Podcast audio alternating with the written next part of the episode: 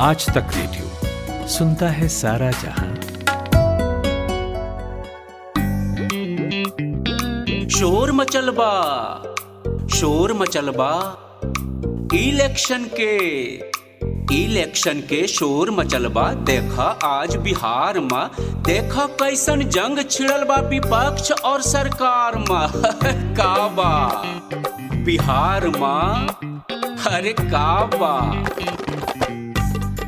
देश में त्योहारों का सीज़न है, लोग दिवाली की तैयारियों में लगे हैं। इसके बाद शादियों का मौसम आएगा। आपको लग रहा होगा कि आज बिहार में काबा में पर्व त्योहारों और शादियों की बात क्यों हो रही है? तो जनाब, बिहार में भी लोकतंत्र का महापर्व चल रहा है। चुनाव हो रहे हैं और चुनाव करवाने के लिए जो तैयारियाँ होती हैं, वो एक दो नहीं, सैकड़ों शादियों के बराबर होती हैं। हम आप जो मतदाता होते हैं, वो चुनाव के दिन जाकर वोट डाल आते हैं। लेकिन चुनाव बस इतना भर नहीं होता है। चुनाव आयोग से लेकर निर्वाचन पदाधिकारियों को काफ़ी पापड़ बेलने पड़ते हैं। तो आज हम बात करेंगे चुनावी प्रक्रिया की, चुनाव की, चुनौतियों की, आचार संहिता से लेकर उम्मीदवारों का नामांकन कैसे होता है, वो नामांकन खारिज कैसे होता है, वोटिंग की तैयारियाँ कैसे होती हैं। हाँ ईवीएम की भी बात होगी और ईवीएम जहाँ रखा जाता है, उस स्ट्रांग रूम के बारे में जानेंगे, उसकी सुरक्षा कैसे सुनिश्चित की जाती है। तो ऐसे ही चुनाव से जुड़ी कई सूक्ष्म और स्थूल बातों के बारे में हम चर्चा करेंगे। आप सुन रहे हैं आज तक रेडियो का बिहार चुनाव स्पेशल पॉडकास्ट, बिहार में काबा का चौथा एपिसोड। मैं हूँ कुमार केशव और आज हमारे साथ बात करने के लिए जो मेहमान मौजूद हैं, वो एक बड़े ही लोकप्रिय प्रशासनिक अधिकारी हैं। सही वजहों से सुर्खियों में रहते हैं और राहुल द्रविड़ के जबड़ा फ़ैन हैं।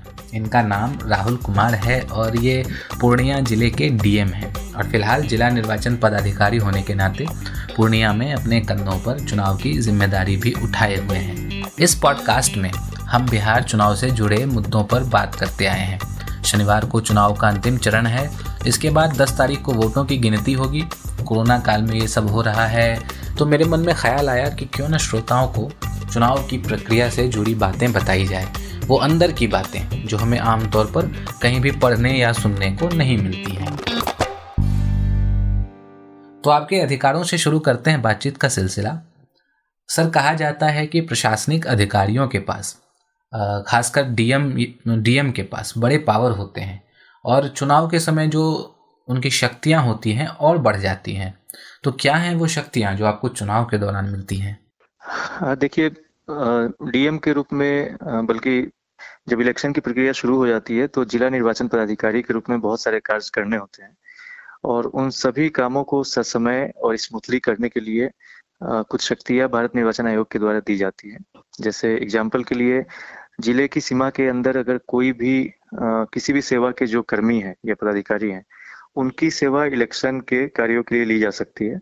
और उसी तरह कोई भी परिसर हो वो चाहे सरकारी परिसर हो, अर्ध सरकारी हो, या फिर खास परिस्थितियों में अगर कोई निजी परिसर भी हो तो उसको भी भारत निर्वाचन आयोग के द्वारा प्रदत्त शक्तियों के अधीन उसको एक्वायर किया जा सकता है इलेक्शन के पर्पसेस के लिए।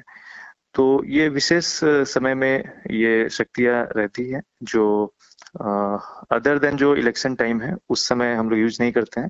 लेकिन एक बार जब चुनाव की अधिघोषणा हो जाती है और उसकी जब तैयारी शुरू होती है तो उस दौरान ये शक्तियाँ रहती हैं। ठीक है सर। एक जिलाधिकारी होते हुए या यूँ कहें कि जिला निर्वाचन पदाधिकारी होते हुए किस तरह की चुनौतियाँ सामने आती हैं चुनाव में? और आप लोग कैसे इसका सामना करते ये जो चुनाव की पूरी प्रक्रिया है अगर देखें तो लगभग एक वर्ष पहले शुरू हो जाती। है और भारत निर्वाचन आयोग ने एक बहुत ही मेथोडिकल एक इलेक्शन प्लानर बनाया है।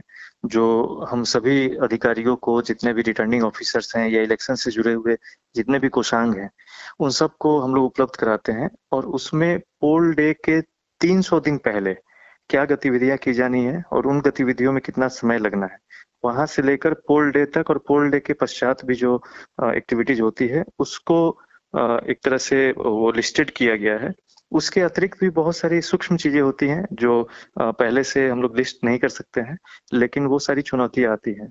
जैसे अभी एग्ज़ाम्पल के लिए कोविड के बैकग्राउंड में इलेक्शन हो रहे हैं।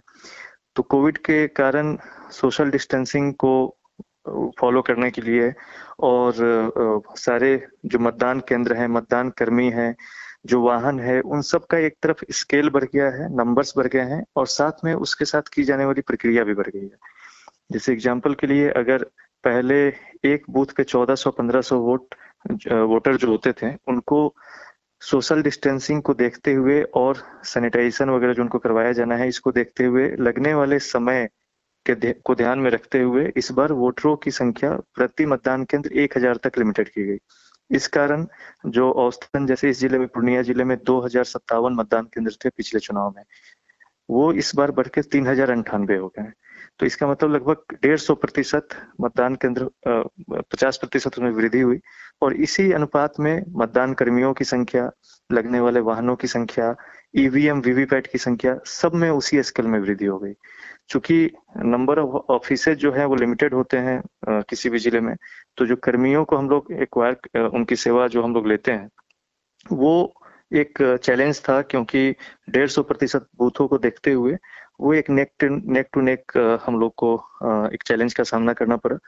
लेकिन हम लोगों ने पहले, जैसे मैंने कहा कि 300 दिन पहले ये एक्सरसाइज शुरू हो जाता है। तो उसको ध्यान में रखते हुए प्लानिंग करते हुए हम लोगों ने इसको एग्ज़ाम्पल के लिए जो मैंने एक चैलेंज बताया, इसको हम लोगों ने फेस किया। एक चीज़ और है इसमें सर कि मतदाताओं को जागरूक करना होता है कि भारी से भारी संख्या में लोग मतदान दें। ये मैं मतलब मेरा एक जो ऑब्जर्वेशन है ये एक बड़ी चुनौती होती है और ये काम जो है चुनाव आयोग की तरफ़ से काफ़ी पहले शुरू किया जाता है। तो इसमें क्या इनोवेटिव तरीके अगर कुछ हाल फ़िलहाल के इलेक्शन की बात करें तो क्या इनोवेटिव तरीके इस्तेमाल किए गए हैं? जो स्वीप की गतिविधियाँ होती है मतदाता जागरूकता को लेकर तो पहले तो हम लोग आइडेंटिफाई करते हैं कि जो लो वोटर टर्नआउट वाले मतदान केंद्र या उसके कवरेज वाले एरिया कौन से हैं, जहाँ पे लोग कम संख्या में आते हैं मतदान केंद्रों पे। उनको वो सारे सारा डेटा हमारे पास होता है पिछले चुनाव का। उसके आधार पे हम उसको फोकस करते हुए वहाँ पे गतिविधियों को बढ़ाते हैं। खास करके हम देखते हैं कि युवा वर्ग जो फ़र्स्ट टाइम वोटर होते हैं एटीन नाइनटीन ईयर्स वाले, उनको कैसे जोड़ा जा सकता है? जैसे इस बार हम लोगों ने बहुत अधिक संख्या में वेबिनार का आयोजन किया। बहुत अधिक संख्या में हम लोगों ने जो सोशल मीडिया पे एक्टिविटीज़ हो सकती है, उसको किया। उसी तरह जो अर्बन एपैथी होती है, शहरों में हम लोग देखते हैं कि लोग अधिक संख्या में नहीं आते हैं, ग्रामीण क्षेत्रों की तुलना में। तो शहरों पे भी हम लोगों ने फोकस किया।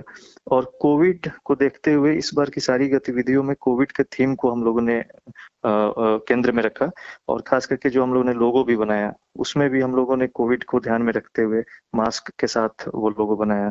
और हर बार जैसे नुक्कड़ नाटक हम लोगों ने सैकड़ों की संख्या में करवाया तो हर नुक्कड़ नाटक में मतदाता जागरूकता के साथ साथ कोविड के समय में कैसे निर्भीक होकर मतदान केंद्रों पे आके अपने मताधिकार का प्रयोग करना चाहिए, इसको हम लोगों ने इस बार फोकस में रखा।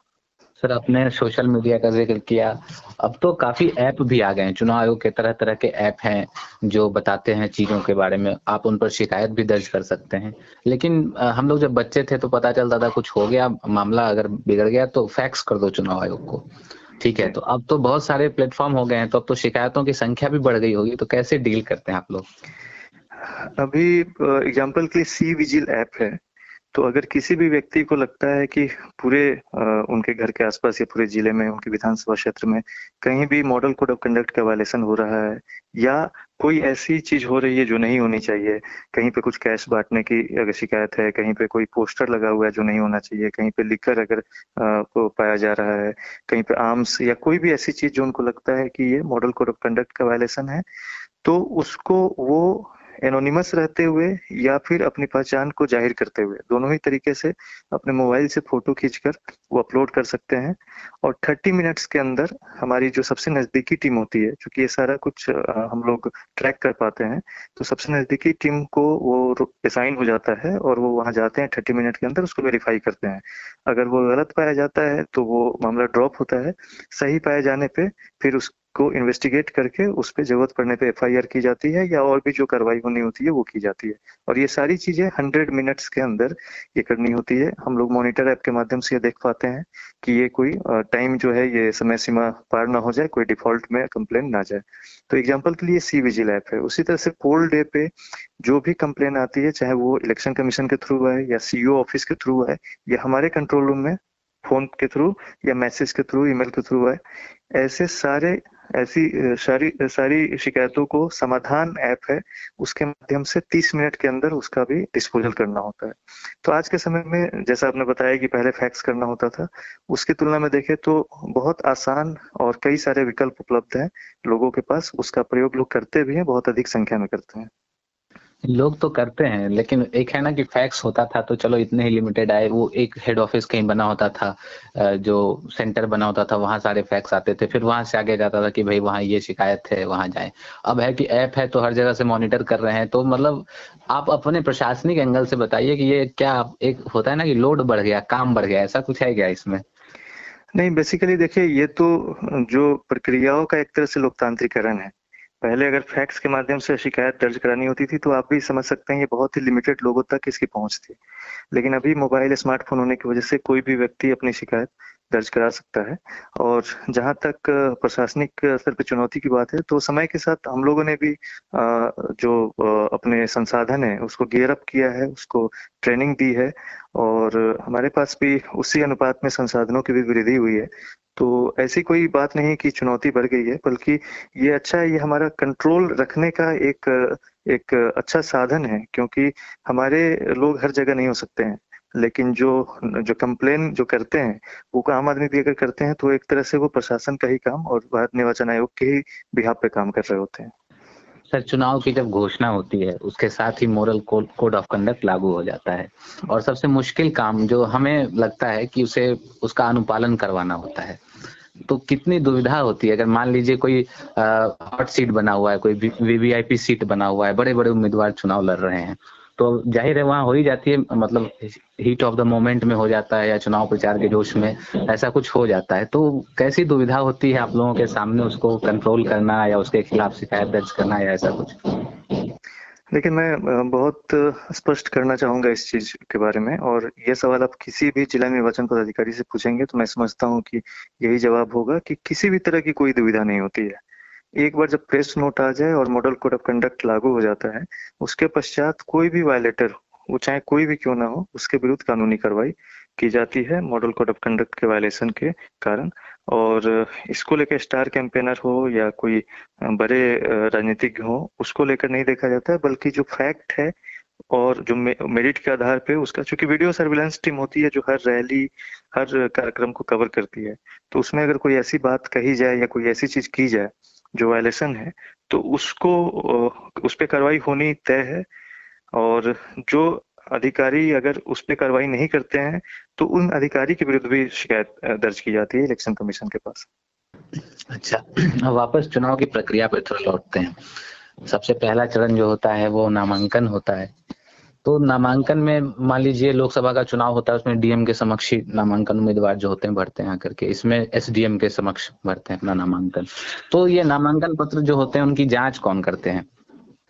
देखिए, जो नामांकन दिया जाता है, वो रिटर्निंग ऑफिसर के समक्ष या रिटर्निंग ऑफिसर के द्वारा नामित एक असिस्टेंट रिटर्निंग ऑफिसर के समक्ष दिया जा सकता है। रिटर्निंग ऑफिसर लोकसभा चुनाव में जिलाधिकारी हो सकते हैं या अपर समाहर्ता भी हो सकते हैं, और उसी प्रकार विधानसभा चुनाव में अनुमंडल पदाधिकारी, भूमि सुधार उप समाहर्ता या कोई भी नोटिफाइड आर रिटर्निंग ऑफिसर वो हो सकते हैं। लेकिन जो स्क्रूटनी का काम है, जो आपने पूछा, जाँच कौन करता है, वो स्क्रूटनी का काम रिटर्निंग ऑफिसर को स्वयं करना होता है। नामांकन एक्सेप्ट करने का काम आरओ या एआरओ कर सकते हैं। स्क्रूटनी स्वयं आरओ को करनी होती है। तो इसमें हमने सुना है, आमतौर पर पढ़ते भी हैं, समाचार में आते रहते हैं कि कई उम्मीदवारों का नामांकन खारिज कर दिया जाता है तो किस ग्राउंड पे होता है? जो कौन से कुछ अगर कॉमन ग्राउंड हो जिन पर ज़्यादातर उम्मीदवारों का जो है नामांकन खारिज होता है? जी।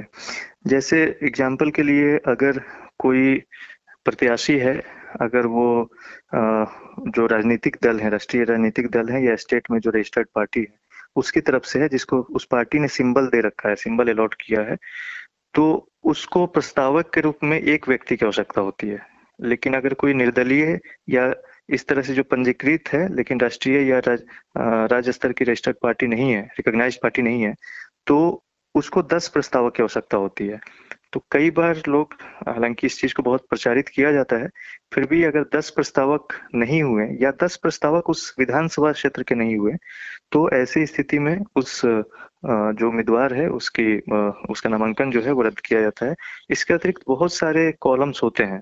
जो एफिडेविट भी देते हैं फॉर्म 26 जो देते हैं नामांकन पत्र के साथ तो उसमें बहुत सारी चीज़ें ऐसे डिक्लेरेशन करना होता है। कोई भी कॉलम उसमें ब्लैंक नहीं होना चाहिए। या तो आप उसमें जो फैक्ट है वो भरेंगे, अगर अप्लीकेबल नहीं है तो नॉट अप्लीकेबल या ज़ीरो या नील भरेंगे। उसको क्रॉस नहीं करना है, उसको ब्लैंक नहीं छोड़ना है डैश नहीं लिखना है। इन सारी चीज़ों पे कोई कमी अगर होती है तो नॉमिनेशन के दिन नॉमिनेशन प्राप्त करने के बाद उसको नोटिस भी किया जाता है। और उसको समय सीमा दी जाती है कि वो स्क्रूटनी के पहले जब जिस दिन स्क्रूटनी तय होती है ग्यारह बजे से, उसके पहले वो उसको दे सकता है। लेकिन कई बार देखा जाता है कि जो नोटिस दिया जाता है जिन चीज़ों की कमी के ऊपर, वो उसको पूरा नहीं कर पाते हैं और उसके कारण भी नामांकन रद्द होता है। अच्छा आदर्श आचार संहिता जो होती है, उसका उल्लंघन करते हैं लोग, इसमें कई मामले दर्ज होते हैं। मामले जब दर्ज होते हैं, कुछ प्रचारित हो जाता है, मीडिया में आ जाता है तो मामला दर्ज भी हो जाता है, लेकिन उस पर एक्शन बहुत कम हमें देखने को मिलता है कि उसका एंड रिज़ल्ट जो हुआ, कि मामला तो ठीक है, उस समय दर्ज हो गया, लेकिन बहुत कम ऐसा खबरों में खास करके आ पाता है कि इस पर कुछ हुआ एक्शन। तो ऐसा क्यों है मतलब देखिए आदर्श आचार संहिता के वायलेशन में मॉडल कोड ऑफ़ कंडक्ट जो है, उसकी लीगल बैकिंग जो है, वो कई अलग अलग एक्ट के साथ है। आरपी एक्ट है आईपीसी है, वर्तमान में भी डिजास्टर मैनेजमेंट एक्ट है, या एपिडेमिक डिज़ीज़ एक्ट है, जैसे कोविड का जो प्रोटोकॉल है, उसका अगर वायलेशन हो रहा है तो। तो इन अलग अलग एक्ट के अंदर जब केस हो जाता है तो उसके उपरांत फिर वो प्रोसिक्यूशन का और जुडिशियरी का काम होता है। और एक जुडिशियल जो प्रोसेस होता है, उसमें जो समय भी लगता है, बाद में उसमें जो प्रोसिक्यूशन की तरफ़ से भी विटनेस प्रोड्यूस करना होता है, वो एक पूरी न्यायिक प्रक्रिया है। और न्यायिक प्रक्रिया के उपरांत कई बार दंड भी दिया जाता है और कई बार एक्विटल भी होता है। तो वो तो एक न्यायिक प्रक्रिया का पार्ट है। अभी फ़िलहाल तो वायलेशन को बुक करना ज़्यादा ज़रूरी होता है, जो हम लोग करते हैं। अच्छा सर मेरे मन में एक जिज्ञासा रही शुरू से ही कि चुनाव आयोग जो है, वो एक लिमिट तय करता है। हर सीट पर चुनाव के लिए कि भाई ये विधानसभा का चुनाव है तो इसमें खर्च का जो, मैं खर्च की बात कर रहा हूँ, खर्च का जो लिमिट होगा उम्मीदवारों का, ये उतना होगा। लेकिन जब प्रचार पर देखते हैं उनका, उम्मीदवारों का तो लगता नहीं है कि इतने ही पैसे में इनका इतना ज़्यादा प्रचार हो पाया हो। तो उसमें कहीं ना कहीं क्या अंतर है सही? वाकई में अंतर है या मतलब हम लोगों को ऐसा लगता है? देखिए, इसमें एक्सपेंडिचर मॉनिटरिंग के लिए एक पूरा तंत्र काम करता है। अलग से एक्सपेंडिचर ऑब्जर्वर आते हैं और ज़िले में जो एक व्यय अनुसरण का कोषांग होता है एक्सपेंडिचर मॉनिटरिंग सेल गठित किया जाता है और उसमें जो मतलब सेल टैक्स के या सॉरी स्टेट टैक्स के जो अधिकारी हैं या और भी जो बैंकों से जुड़े हुए अधिकारी हैं, जो अकाउंटिंग की समझ है जिनको, इन सारे लोगों को रखा जाता है। जैसे ही प्रेस नोट आता है तो हम लोग सभी राजनीतिक दलों को विभिन्न चीज़ों की जो जो, जो सामग्री होती है उसका दर जो हो सकता है बाज़ार दर वो हम लोग एक पैरेलली तैयार करते हैं और वो उनको उपलब्ध कराते हैं। एग्ज़ाम्पल के लिए अगर कोई रैली है उसमें कोई कुर्सी लगती है प्लास्टिक की कुर्सी है उसका क्या भाड़ा हो सकता है दर क्या हो सकता है किराए का? तो वो इस तरह से टेंट है शमियाना है माइक है ग्लास है, हर चीज़ का, जो कुछ भी यूज़ हो सकता है, गाड़ी का, इन सब का दर हम लोग भी पैरेलली तय करते हैं और उनको वो लिस्ट उपलब्ध कराते हैं। और जब एक बार वो नॉमिनेशन भर देते हैं तो प्रत्याशियों को भी वो सूची उपलब्ध कराई जाती है और उनको रजिस्टर उपलब्ध कराया जाता है, जिसमें हर खर्च को वो बुक करते हैं और पैरेलली एक शेडो रजिस्टर होता है, जो जो आरओ के लेवल पे जो एक्सपेंडिचर मॉनिटरिंग सेल है, जिला में जो एक्सपेंडिचर मॉनिटरिंग सेल है, वहाँ पे शेडो रजिस्टर भी मेंटेन होता है। और तीन बार अलग अलग तिथियों को एक्सपेंडिचर ऑब्जर्वर के समक्ष सारे प्रत्याशियों को या उनके द्वारा जो जो निर्धारित, जो उनके अभिकर्ता हैं, वो आते हैं और सैडो रजिस्टर से उनका मिलान किया जाता है। हर अनुमति जो दी जाती है, चाहे वो हेलीकॉप्टर लैंडिंग की हो, चाहे वो गाड़ी की अनुमति हो, सभा, रैली, जुलूस की अनुमति हो, उसकी एक प्रति व्यय अनुसरण कोषांग को जाती है, ताकि, और वहाँ पे वीडियो सर्विलेंस टीम होती है, जो हर ऐसी गतिविधि को कैप्चर करती है वीडियोग्राफी उसकी होती है। वो अगर कोई भी प्रत्याशी ये बताते हैं कि नहीं कि हमारी रैली में 500 लोग आए हैं और 500 कुर्सियाँ लगी हैं, उसका ये खर्च होता है। अगर हमारी वीडियोग्राफी में ऐसा लगता है कि नहीं 2000 लोग आए हैं या 2000 कुर्सियाँ लगी है तो हम लोग अपने सेडो रजिस्टर में उन 2000 कुर्सियों का जो दर हम लोग ने रखा है, उसके अनुसार बुकिंग करते हैं। और ये सारा तीन बार जो मिलान होता है, उसका पर्पस यही होता है कि बीच में कोई अगर डिफरेंस हो तो उसको दूर किया जाए और हम लोग नोटिस करते हैं अगर कोई डिफरेंस होता है तो। इनफैक्ट पूरी चुनावी प्रक्रिया बीतने के एक महीने पश्चात, ठीक एक महीने बाद सारे जो अभ्यर्थी हैं, उनको अपना अकाउंट जमा करना होता है और उस समय एक बार फिर से एक्सपेंडिचर ऑब्जर्वर वापस ज़िले में आते हैं और उनके सामने उसकी प्रस्तुति की जाती है। पहले विधानसभा चुनाव के लिए 28 लाख रुपए प्रति प्रत्याशी की खर्च सीमा निर्धारित थी, जो इस बार बढ़ा के 30 लाख अस्सी हज़ार रुपये दस प्रतिशत उसमें बढ़ाया गया है तो वो निर्धारित की गई है। इसमें जानने वाली बात एक ये है कि जो स्टार कैंपेनर होते हैं, उनका जो खर्च है या नामांकन दाखिल करने के पहले, प्रत्याशी घोषित करने के पहले जो खर्च होता है, वो पार्टी के खाते में जुड़ता है, ना कि प्रत्याशी के खाते में, और पार्टी के खर्च की कोई सीमा निर्धारित नहीं है। तो और एक इसमें यह भी है कि जो लोग खर्च की सीमा पार करते हैं या अपना अकाउंट नहीं देते हैं एक महीने बाद तक भी उनको नोटिस देने के बाद नहीं देते हैं तो वो अगले चुनाव के लिए उनको भारत निर्वाचन आयोग डिबार भी करता है चुनाव लड़ने से। और ऐसे कई मामलों में ऐसा होता हुआ पाया भी गया है। ये मतलब थोड़ा सा एक नया था नई बात थी आपने बताई कि पार्टियों के लिए कोई लिमिट नहीं होता है। जी। सर, हम यहाँ रुकेंगे एक छोटे से अंतराल के लिए और वापस आकर जारी रखेंगे बातचीत का ये सिलसिला। कमाते हैं लेकिन बचा नहीं पाते। बचाते हैं तो उससे कमा नहीं पाते। शेयर की चाल, निवेश का हाल, बाज़ार का तमाशा, इकोनॉमी की भाषा, बॉन्ड, बीमा, सोना, चांदी सबकी होती है बात। बचाते रहो नारे के साथ। हर शनिवार मैं यानी नितिन ठाकुर आपकी मुलाकात कराऊँगा। आपके मनी मैनेजर से। ब्रेक के बाद आपका एक बार फिर से स्वागत है। आप आज तक रेडियो का बिहार चुनाव स्पेशल शो बिहार में काबा का चौथा एपिसोड सुन रहे हैं, जिसमें बातचीत हो रही है चुनाव के प्रशासनिक पक्ष की। और हमारे साथ हैं पूर्णिया के जिलाधिकारी राहुल कुमार। अच्छा अब मतदान पे आते हैं। कैसे होता है शुरू मतदान? मतलब थोड़ा सा क्यूरियोसिटी होता है लोगों को कि भाई मतदान है, आज मतदान है वोट करना है, लेकिन उसके पहले की क्या प्रक्रिया है? प्रोसेस क्या है उसका? मतदान का समय जो है, अभी सुबह सात बजे से लेकर शाम छह बजे तक निर्धारित है। तो उसके पहले, नब्बे मिनट पहले फाइव थर्टी ए एम पे मॉक पोल शुरू होने का नियम है। और उसके लिए पोलिंग एजेंट उपस्थित होते हैं। अगर किसी कारणवश पोलिंग एजेंट नहीं आए तो लगभग पंद्रह मिनट प्रतीक्षा की जाती है। उसके उपरांत भी नहीं आए तो जो प्रिजाइडिंग ऑफिसर है, वो अपने सेक्टर ऑफिसर को जो उनसे वरीय होते हैं, उनको सूचित करके वो मॉक पोल शुरू करते हैं। और मॉक पोल शुरू करने के बाद जो पहले तो जब भी वीवीपैट ऑन होता है, मशीन के साथ, ईवीएम के साथ तो उसमें सात पर्ची गिरती है। सात पर्ची गिरती है, वो बिना किसी कैंडिडेट वो टेक्निकल उसका प्रोसेस होता है तो सात पर्ची वो ऑटो कट होके उस बक्से में गिरती है। उसके बाद पचास मत डाला जाता है और उसके पश्चात वो बॉक्स खोला जाता है, उसमें से पचास प्लस सात जो टेक्निकल पर्ची होती है, सत्तावन पर्ची को निकाल के एक ब्लैक कलर का हम लोग लिफाफा देते हैं। उस ब्लैक कलर के लिफाफा में रख के उसको बंद किया जाता है। फिर से मशीन को क्लियर करने के बाद उसको पोल के लिए तैयार किया जाता है। और जो मतदान कर्मी होते हैं प्रिजाइडिंग ऑफिसर और polling officer one two and three उनका अलग अलग रोल डिफाइन होता है। और जो वोटिंग कंपार्टमेंट होता है, जिसके अंदर बैलेट यूनिट होता है और वीवीपैट होता है, वो ऐसी जगह पर रखा जाता है, जिससे मतदान की गोपनीयता भंग ना हो। और जो कंट्रोल यूनिट होता है, वो हमारे जो पी थ्री होते हैं पोलिंग ऑफिसर नंबर थ्री उनके पास होता है, ताकि जब मतदाता वोटिंग कंपार्टमेंट की ओर जाए तो ये कंट्रोल यूनिट का बटन दबाएँगे। इनके द्वारा बटन दबाने के पश्चात ही बैलेट यूनिट वोट के लिए तैयार होगा। उसके बाद वो वोट करेंगे। सात सेकंड के लिए वीवीपैट की पर्ची जो निकलेगी, वो डिस्प्ले होती है। उसके बाद वो कट के उस बॉक्स में गिर जाता है। तो ये मतदान की एक जो बेसिक चीज़ है जो मैंने आपको बताई अभी।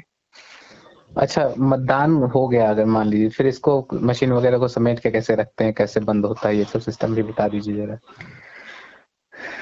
मतदान जब पूरी प्रक्रिया समाप्त हो जाती है, शाम को छह बजे तक, इनफैक्ट छह बजे की समय सीमा तक जितने भी मतदाता कतार में लगे होते हैं, उन सब का मतदान करवाना अनिवार्य है और उसको उल्टे क्रम में कूपन दिया जाता है, एक टोकन दिया जाता है उल्टे क्रम में, ताकि छह बजे तक अगर दस व्यक्ति आए तो दस, नौ, आठ ऐसे क्रम में दिया जाता है और अंतिम जो व्यक्ति खड़ा है, उसको एक नंबर का कूपन होता है ताकि उसके पीछे आके कोई व्यक्ति खड़ा ना हो जाए। और छह बजे तक जितने भी लोग खड़े हो गए, पचास लोग भी खड़े हो गए तो उनके मतदान तक चाहे वो सात बज जाए, आठ बज जाए, उनके मतदान तक ये प्रक्रिया चलती है। उसके उपरांत मशीन को सील किया जाता है।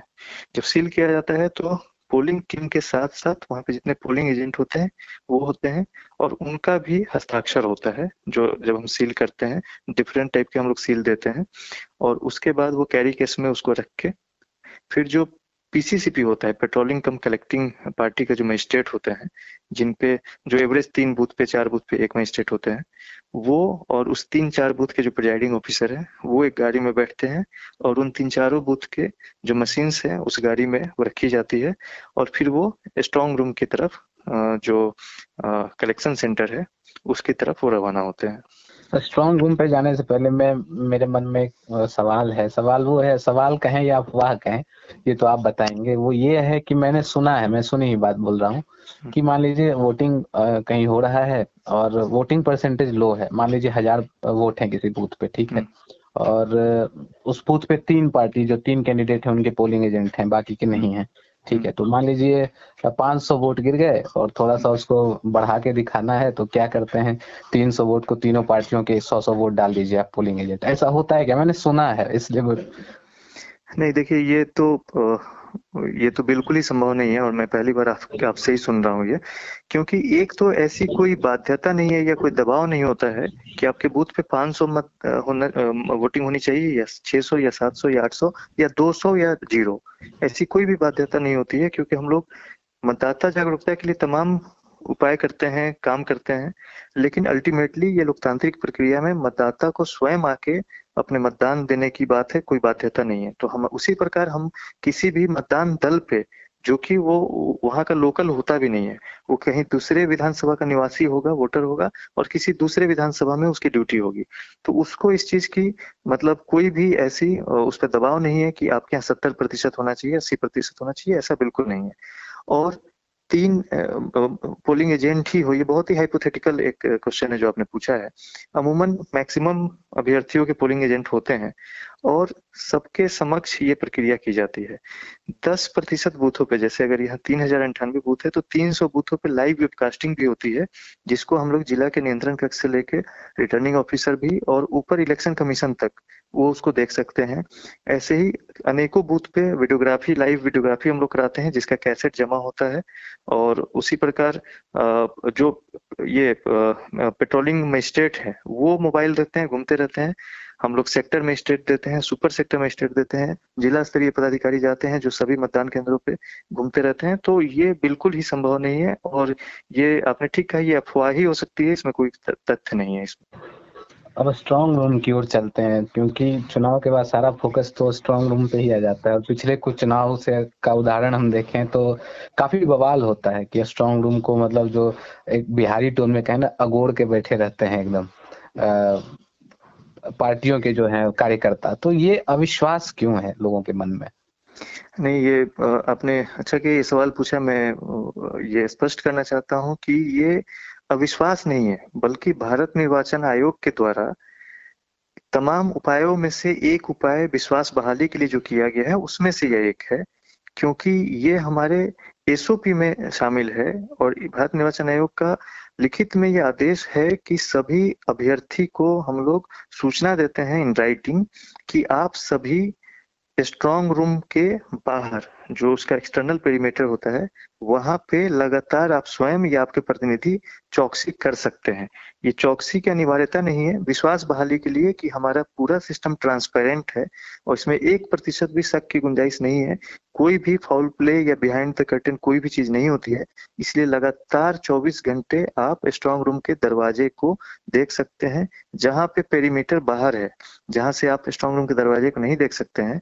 तो ऐसी स्थिति में स्ट्रॉन्ग रूम के दरवाजे को या पूरे उस परिसर को सीसीटीवी से कवर करते हुए बाहर जहाँ पे उनके बैठने की व्यवस्था होती है, वहाँ मॉनिटर लगाया जाता है और वो सीसीटीवी से देख सकते हैं। कई बार हम लोग ये भी करते हैं कि आईपी जो बेस्ट जो कैमरा होता है, वो देते हैं और उसका फ़ीड जो है हम उनके मोबाइल पे देते हैं। तो ये वन ऑफ़ द टूल्स है जो विश्वास बहाली के लिए इलेक्शन कमीशन करता है। स्ट्रॉन्ग रूम की सुरक्षा के लिए तीन लेयर की सिक्योरिटी होती है।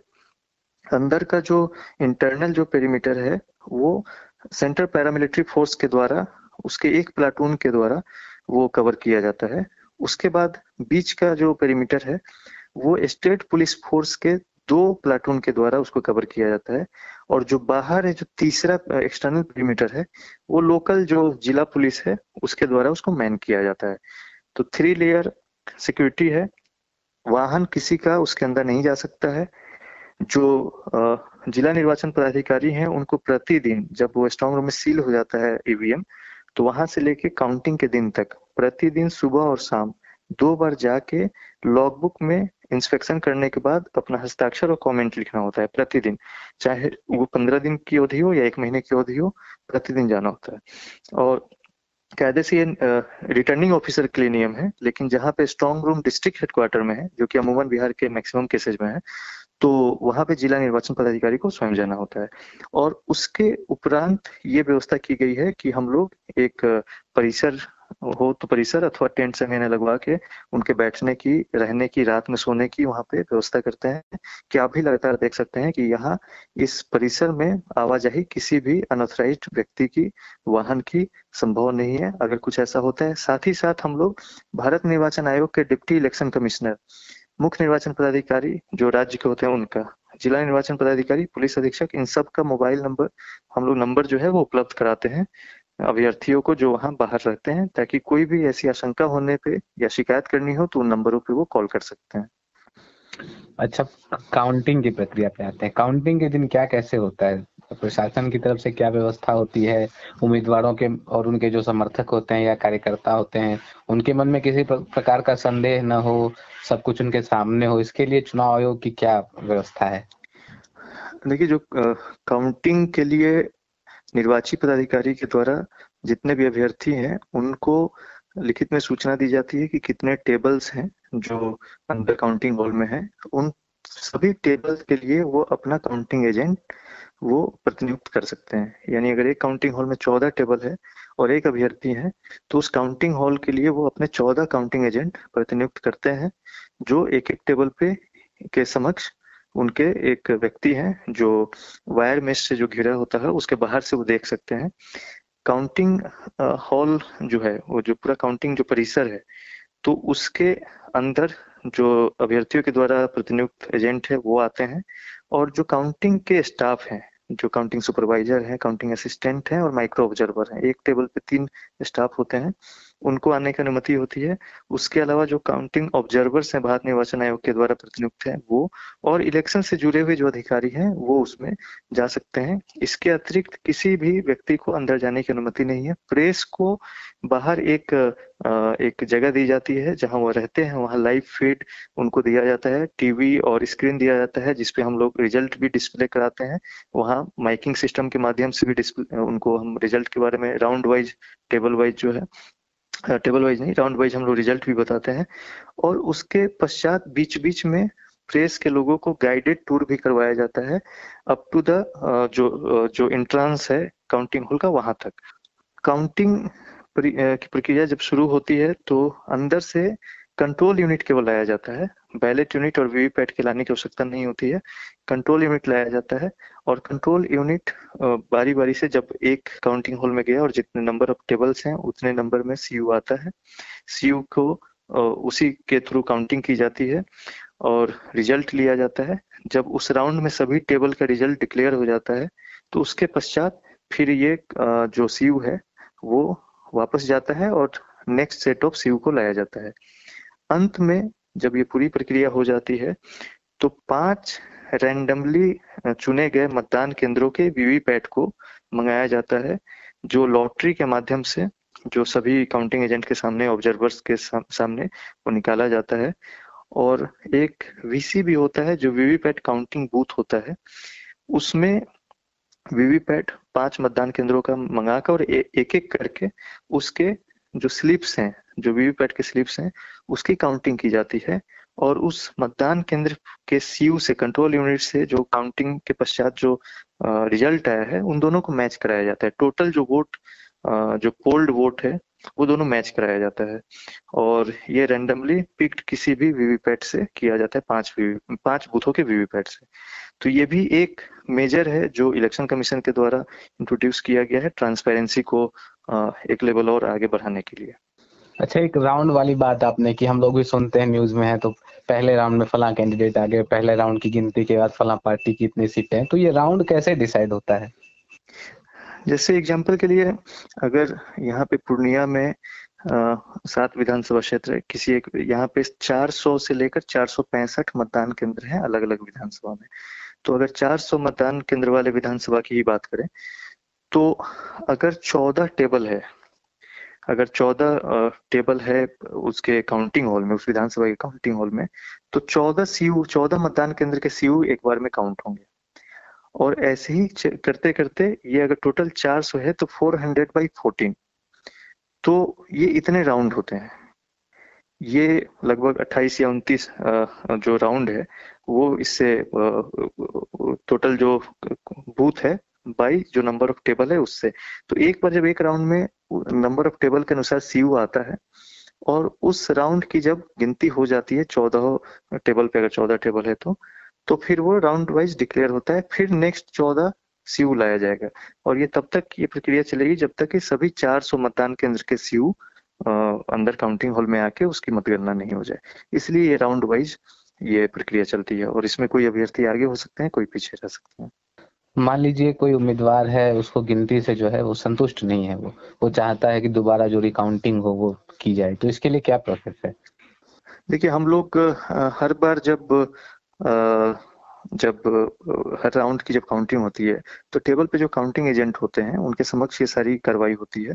और उसके बाद, हर राउंड के बाद हम लोग एक जो एक सेटिस्फेक्शन का एक एक जो सर्टिफिकेट है, अगर उसको ऐसे कहें तो।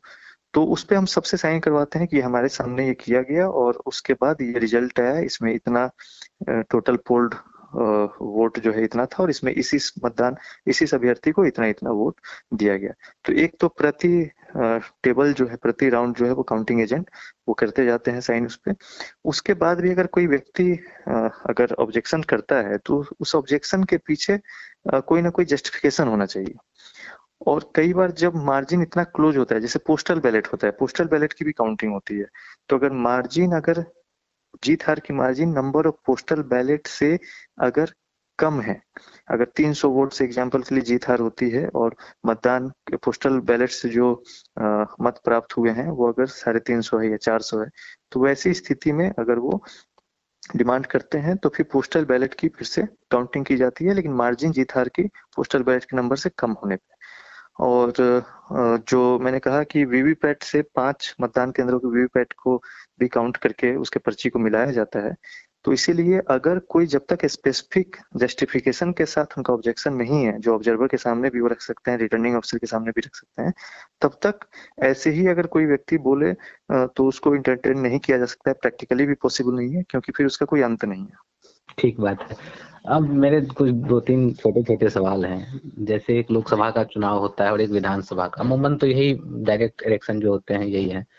तो ऐसा क्या अंतर आपको लगता है कि मान लीजिए अगर लोकसभा का चुनाव है तो उसमें अतिरिक्त सतर्कता बरतनी है कि भाई ये देश का चुनाव है और विधानसभा का चुनाव है तो उसमें क्या अंतर है? मतलब कैसे देखते हैं? प्रशासनिक लहजे से देखें तो मतलब क्या अंतर है दोनों में?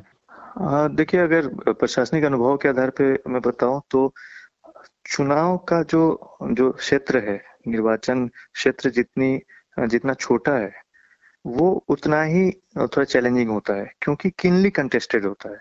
एग्ज़ाम्पल के लिए, अभी अगर सात विधानसभा क्षेत्र है पूर्णिया में तो कुल 105 अभ्यर्थी हैं, जिनके बीच में ये चुनाव की प्रक्रिया या ये जो कंटेस्ट कंटेस्ट जो है वो चल रहा है। अगर लोकसभा होता है तो हो सकता है ये पंद्रह, सोलह, सत्रह, अठारह ऐसे कैंडिडेट होते हैं तो एक तो नंबर ऑफ़ कैंडिडेट्स बढ़ जाते हैं। उसी तरह जब हम नीचे जाते हैं डायरेक्ट चुनाव आपने कहा पंचायत का चुनाव भी होता है।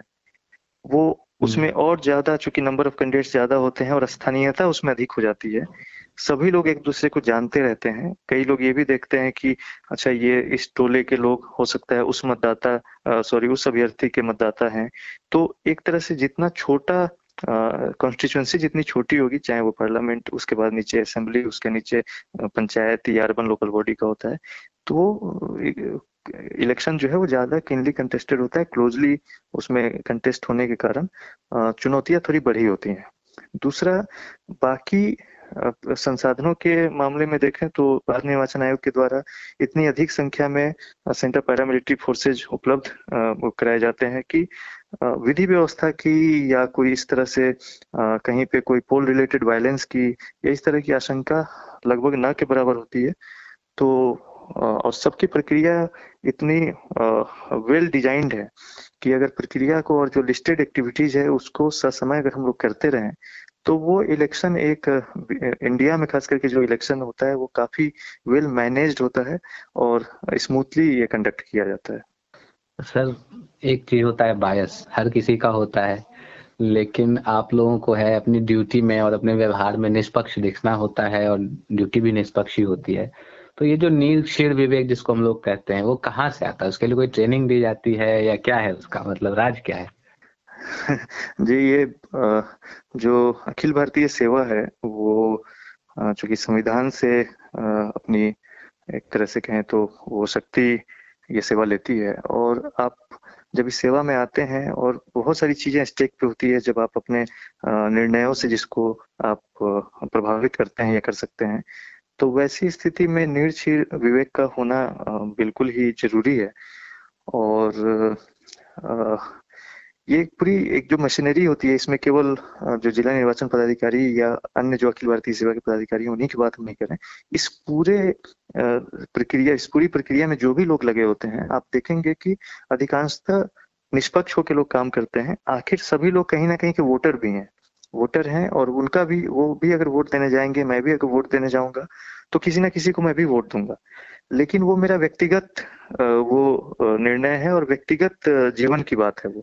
लेकिन जब प्रशासनिक चीज़ सामने आती है या कोई भी व्यक्ति जब अपना आधिकारिक काम करता है तो फिर उसमें अपने व्यक्तिगत बायस को और पसंद, नापसंद को परे रखते हुए जो मैंडेट है, जो इलेक्शन कमीशन के द्वारा दिया गया कार्य है, जो शक्ति है, उसके अधीन रहते हुए ही अपना काम करना होता है, क्योंकि बहुत सारे चेक एंड बैलेंसेज हैं। अगर आप न्यूट्रल नहीं है न्यूट्रल अगर आप अपियर नहीं हो रहे हैं तो आपके विरुद्ध आरोप लगेंगे और आपके चुनाव के दौरान किसी भी प्रकार के छोटे या बड़े आरोप को भारत निर्वाचन आयोग के द्वारा टॉलरेट नहीं किया जाता है, क्योंकि पूरी मशीनरी इस चुनाव को करवाने में लगती है। तो किसी एक व्यक्ति की निष्पक्षता अगर संदेह के घेरे में है तो फिर भारत निर्वाचन आयोग के द्वारा उस पर कार्रवाई भी की जाती है। जो बुद्धिजीवी लोग हैं, पत्रकार हैं, वो इलेक्शन रिफॉर्म की बात करते रहते हैं। हमने देखा है चुनाव आयोग ने पिछले एक दशक में काफ़ी कुछ ऐसे कदम भी उठाए कुछ कानून भी बनाए हैं जिसे रिफॉर्म कहा जा सकता है। लेकिन एक प्रशासनिक अधिकारी के तौर पर आप अगर कुछ बताएँ कि कुछ क्या रिफॉर्म्स और हो सकते हैं, आपकी नज़र में, आपके सुझाव में? नहीं, देखिए मैं तो इस पे कमेंट करने के लिए एक तरह से प्राधिकृत नहीं हूँ, लेकिन मैं ये ज़रूर कहना चाहूँगा कि समय के साथ भारत निर्वाचन आयोग ने बहुत सारे रिफॉर्म्स को ऑलरेडी एक तरह से अंगीकार किया है। और आप देखेंगे कि पोस्टल सॉरी बैलेट पेपर से जब ईवीएम की ओर, जो मूव हुआ तो वो अपने आप में एक बहुत बड़ा रिफॉर्म है। क्योंकि उसके पहले बहुत सारे आरोप लगते थे और अभी जो है इतनी ये ट्रांसपेरेंट एक व्यवस्था हुई है। इसके अतिरिक्त पहले बेसिक मिनिमम फैसिलिटीज़ की बात होती थी, मतदाताओं को, मतदान केंद्रों पे। अब एश्योर्ड मिनिमम फैसिलिटीज़ की बात है। इस चुनाव में कोविड के बैकग्राउंड में जो सीनियर सिटीजन हैं अस्सी या उससे अधिक वर्ष के आयु वाले और जो पर्सन विद डिसेबिलिटी हैं, उनको अपने घर पे रह के पोस्टल बैलेट के माध्यम से मतदान करने का अवसर प्राप्त हुआ।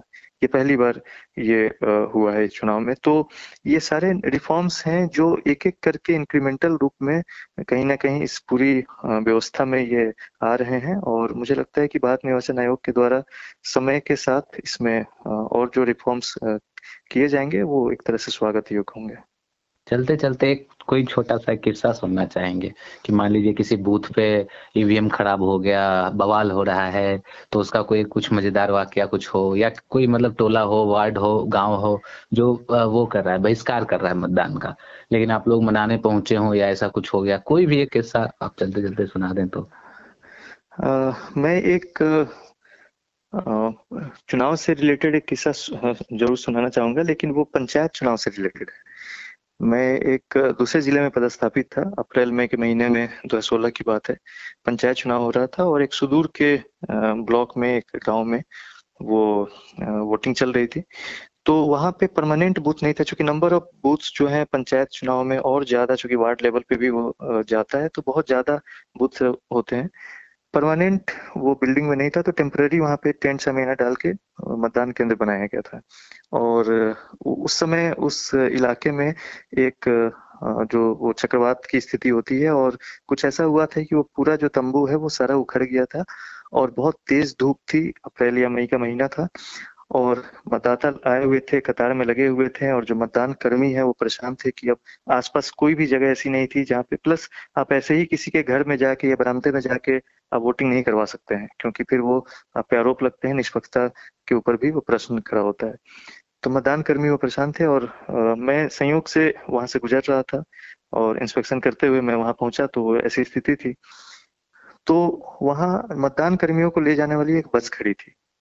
तो हम लोगों ने आनंद फानंद में विचार किया और बस के जो आगे वाली गेट से हम लोग ने मतदाताओं को अंदर करते हुए और बीच के अलग अलग तीन सीट पे presiding P one P two और पी थ्री को बैठा के और एक कंपार्टमेंट उसको कंपार्टमेंट से ढकते हुए वोटिंग कंपार्टमेंट से ढकते हुए अंदर जो उसका बॉक्स है वो रखा और उस पे हम लोग ने मतदान की प्रक्रिया, उसको फिर से हम लोग ने शुरू करवाया और पीछे वाली गेट से मतदाता की निकास की व्यवस्था हम लोगों ने करी। तो ये एक ऑन स्पॉट एक डिसीज़न हुआ था जो हम लोग ने लिया था और इसको काफ़ी बाद में अप्रिशिएट किया गया और अगले दिन आ, मीडिया में भी इसको लेकर सकारात्मक खबर थी। तो कई बार जो आपने पहले चुनौतियों की बात की तो हम लोग इस तरह की चीज़ों से रूबरू होते हैं लेकिन ये पंचायत चुनाव से रिलेटेड बात थी जो मैंने अभी आपको बताई तो इसी किस्से के साथ हम अपनी बातचीत पर लगाते हैं विराम। सर आपने तमाम व्यस्तताओं के बीच अपना बहुमूल्य समय हमें दिया। आपने काफ़ी पते की बातें बताई। हमारा और आज तक रेडियो के श्रोताओं का ज्ञानवर्धन किया, आपका बहुत बहुत शुक्रिया। तो दोस्तों, ये थे बिहार के पूर्णिया ज़िले के डीएम राहुल कुमार, जिनसे हमने चुनाव की प्रक्रिया पर, पर्दे के पीछे की तैयारियों पर चर्चा की। आशा है आपको ये बातचीत पसंद आएगी। आपको कुछ कहना हो, कोई सुझाव देना हो या कुछ शिकायत हो तो हमें ज़रूर लिख भेजें। हम लोग काफ़ी मेहनत से शो बनाते हैं, इसलिए अच्छा बुरा जो भी कहना हो, हमें रेडियो एट आज तक डॉट कॉम पर ईमेल के ज़रिए लिख भेजें। हमारा पता है रेडियो एट आज तक डॉट कॉम अगले एपिसोड में जब आपसे मुलाकात होगी, तब तक बिहार चुनाव के नतीजे आ चुके होंगे। हम किसी एक्सपर्ट के साथ इन नतीजों की समीक्षा करने की कोशिश करेंगे। आपका इंतज़ार रहेगा। अब हमें, यानी कुमार केशव को दीजिए अनुमति। अपना ख्याल रखिए और सुनते रहिए आज तक रेडियो। नमस्कार।